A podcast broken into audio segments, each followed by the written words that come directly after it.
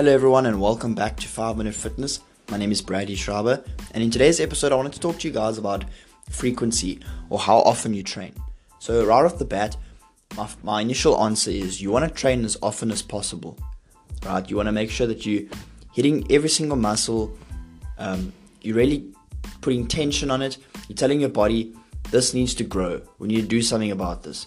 I'm going to punish you and you need to put on muscle, and no matter what, we're going to grow, okay? But you need to make sure that you're getting rest in there as well, okay? But how much rest and how much training is right? We know that there's something called overtraining.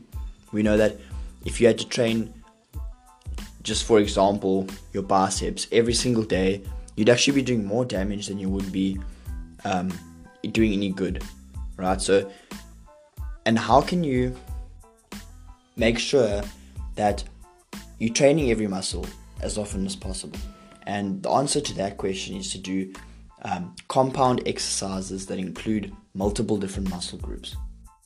If you're following a program that you've maybe bought online, and it tells you to do things like on Monday is just chest, and on Tuesday you do biceps, and on Wednesday you do shoulders, you know, it might work, but you're not going to necessarily get the frequency that you need to really create change.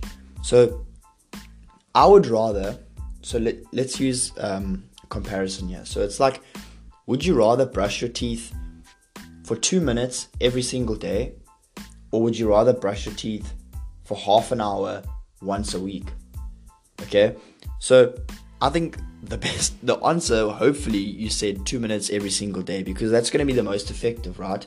So that's just to show you how important frequency is. You don't need to spend an entire workout dedicated to a single muscle group. I'd rather you include total body exercises that include your muscles more often, and that'll provide the stress necessary for your muscles to grow.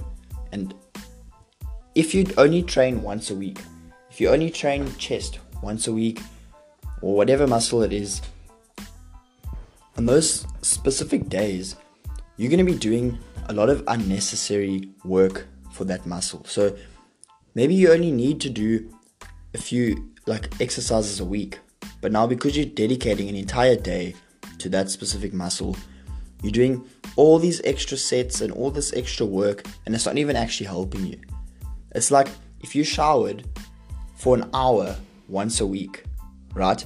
You know you would be clean after the first 5 minutes, right? So what is the extra 55 minutes for? It's just unnecessary, and you'd probably be doing more harm than good.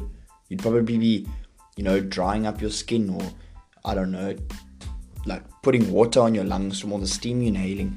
But the point is that it's unnecessary to spend an entire workout dedicated to a single muscle group, unless you're on some sort of performance enhancing drugs, right?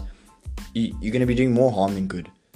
Rather, do a total body workout 3 times a week if you can handle that, if that's enough rest for you. But after a few weeks, you're going to want to switch that up as well. Then you want to do maybe a push-pull legs split, whatever it is. Try and train the muscle as often as possible while getting enough rest. So I hope this podcast has been helpful. I hope I gave you a new perspective on frequency and how important it is, and how often you actually want to train. So I'll see you guys next week.